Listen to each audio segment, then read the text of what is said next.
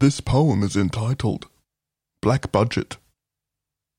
If poverty elimination was important, why on earth is spending sensibly so discordant? Because want trumps need. Government tenders and so called defense budget buffets dwarf the social expense of solving for a broken, sick society. Insane mismanagement and resource maldistribution don't tell me that we don't know any better and thus haven't the solutions. Power over others instead of power over self. It's no mystery they're too delusional to be concerned with their health. Protecting interests is no ethical security threat, except on the high seas. It's a cheat and steal pirate mentality. You know, the each for themselves dickheads.